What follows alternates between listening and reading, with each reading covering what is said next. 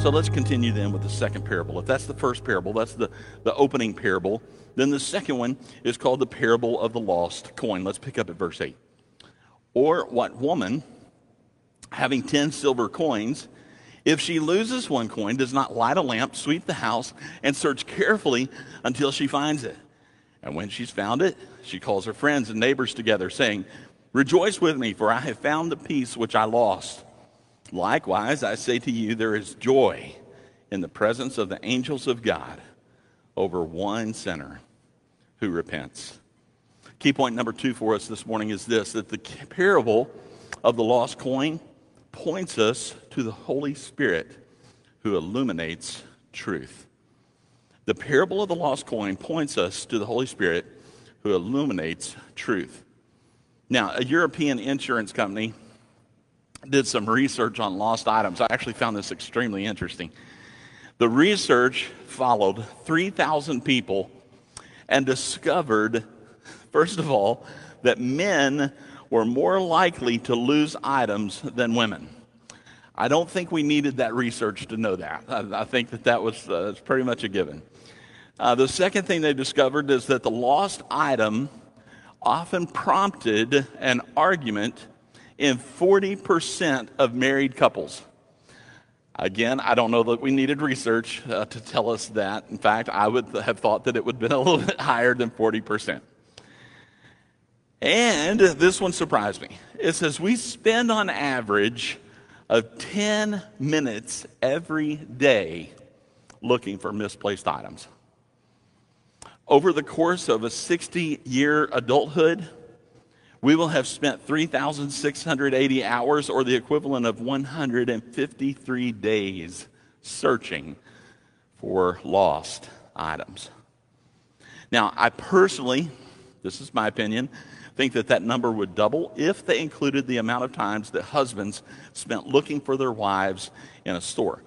I think that number would double easily because I know how much time I have spent just walking through aisle after aisle, just looking in search of Cheryl. Top 5 most lost items. Here's what they are. Number 1, smartphone. Number 2, keys. Number 3 was paperwork. Number 4, glasses or sunglasses. And number 5, purse or wallet. Those were the top 5 most lost items. And after seeing that, I thought, you know what? I can see where we would spend 10 minutes a day looking for those very items. Quite easy. In fact, this is... reminds me of what I would call the case of the missing remote. Cheryl and I had an instance in the past few weeks. Our Amazon Fire Stick remote was missing for more than a week. In fact, I'm surprised the remote control is not one of the top 5. Seems like it should be. But our Amazon Stick remote went missing. We actually found it a week ago Thursday.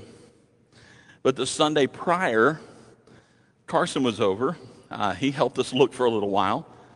In fact, he did something that is quite natural. The first thing that he did is he pulled out his cell phone to turn on its flashlight. And then he would look in different places. He looked under the couch. He looked under a cabinet. Now, by the way, that European insurance company, they discovered something else. They called it the 18-inch rule. Most lost items are eventually found within 18 inches of where they initially thought that they lost the item. And that makes perfectly sense. In fact, while I was doing this research, and I read that, and I thought, 18-inch rule. If that's true, then most of the time we use the remote, we're at the couch or at the chair, at the recliner. We've already thoroughly checked the recliner, so we knew I knew it had to be the couch, right? And it has to be within 18 inches of it. And that's actually how we ended up finding it. So, who is the woman in this passage? We look at this passage here, the second parable, and they've lost a coin. And why is it so important? I mean, what's so significant about this coin? And who is this woman? Well, there's a clue inside this verse. Look back at verse 8. Or what woman, having 10 silver coins, if she loses one, does not light a lamp, sweep the house, and search carefully until she finds it. Now, I have with me, and I'll make these available for you to see, these are actual replicas of coins. This is actually what a day's wage would look like, one coin. And I'll make those available to you. That's a replica. This, on the other hand, is authentic. This is a first-century lamp. This would be identical to what Jesus was referring to in this parable. This is what she would have lit up. She would have had some oil, lit it, and used something like this to search in search of this lost coin. So how do we know who this woman is, and what was the significance of this lost coin?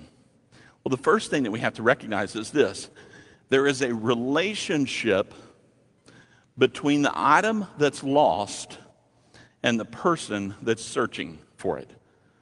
There is a relationship between the item that was lost and the person in search of it. For example, the first one we read, a shepherd in search of a sheep. There was a definite relationship there. Unlike a hireling and a sheep. Not much of a relationship for someone who's a hireling, someone that's just there to watch for a little bit. But a shepherd and a sheep, there's a significant relationship between the sheep and the shepherd. The one that we're going to read in just a moment is the parable of the lost son. So there's a relationship between the father and the son. So the question then would be this. What relationship exists between a woman and 10 silver coins? I mean, it seems kind of odd, isn't it just a wage? Isn't it just a day's wage? Or is there something else going on? Some of you may have a footnote in your Bible next to the words 10 silver coins. If you don't, then there are out there. I would recommend that you look and always take advantage of the footnotes. But the footnote provides us with insight that we need to understand this relationship. Does anybody have a footnote next to it, just out of curiosity? Okay. Well, let me tell you a little bit about it. Because in mine it has the footnote, and in my commentaries had several statements to make about it. But the footnote provides us with insight that we need to understand the relationship. This is not 10 individual coins, but it is a piece of jewelry that has 10 silver coins attached. This would be the equivalent to her wedding band. You know, if you think about it, maybe you've seen some imagery. Have you ever seen a woman wear a headdress, a headpiece that has coins hanging down from it? And they go all the way across. And if you count and you look, you would notice that there would be 10 silver coins. Sometimes it's a necklace.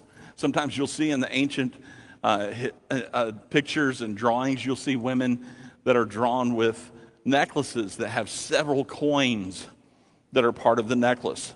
That's what's taking place here.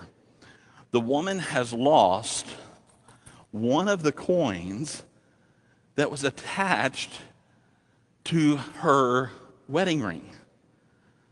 Now, I want you to notice the small detail then. That small detail, how it shifts our thinking. It suddenly makes the value of that coin increase, doesn't it? It's no longer just has monetary value. It now has personal value, something that it didn't have before. If you think of it this way, if you just think of the sheep as something with monetary value, then you miss the whole point. If you see the father and the son as just someone who is an expense, then you miss the point of the relationship. If you just think of the 10 coins as nothing more than money, and you don't recognize that it has a relationship between the woman and the lost coin, that it is in fact part of her, what we would call wedding ring, then we miss the personal value that she placed upon this coin. So this relationship exists. The second thing to notice is how she searched for the lost coin.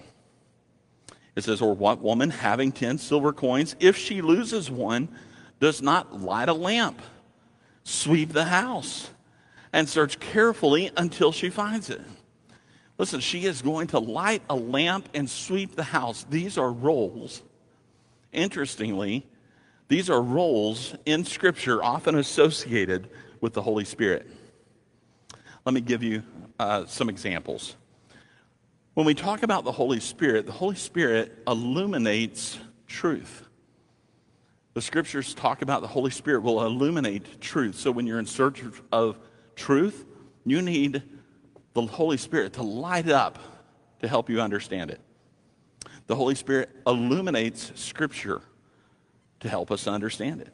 The Holy Spirit brings illumination. The Holy Spirit brings understanding.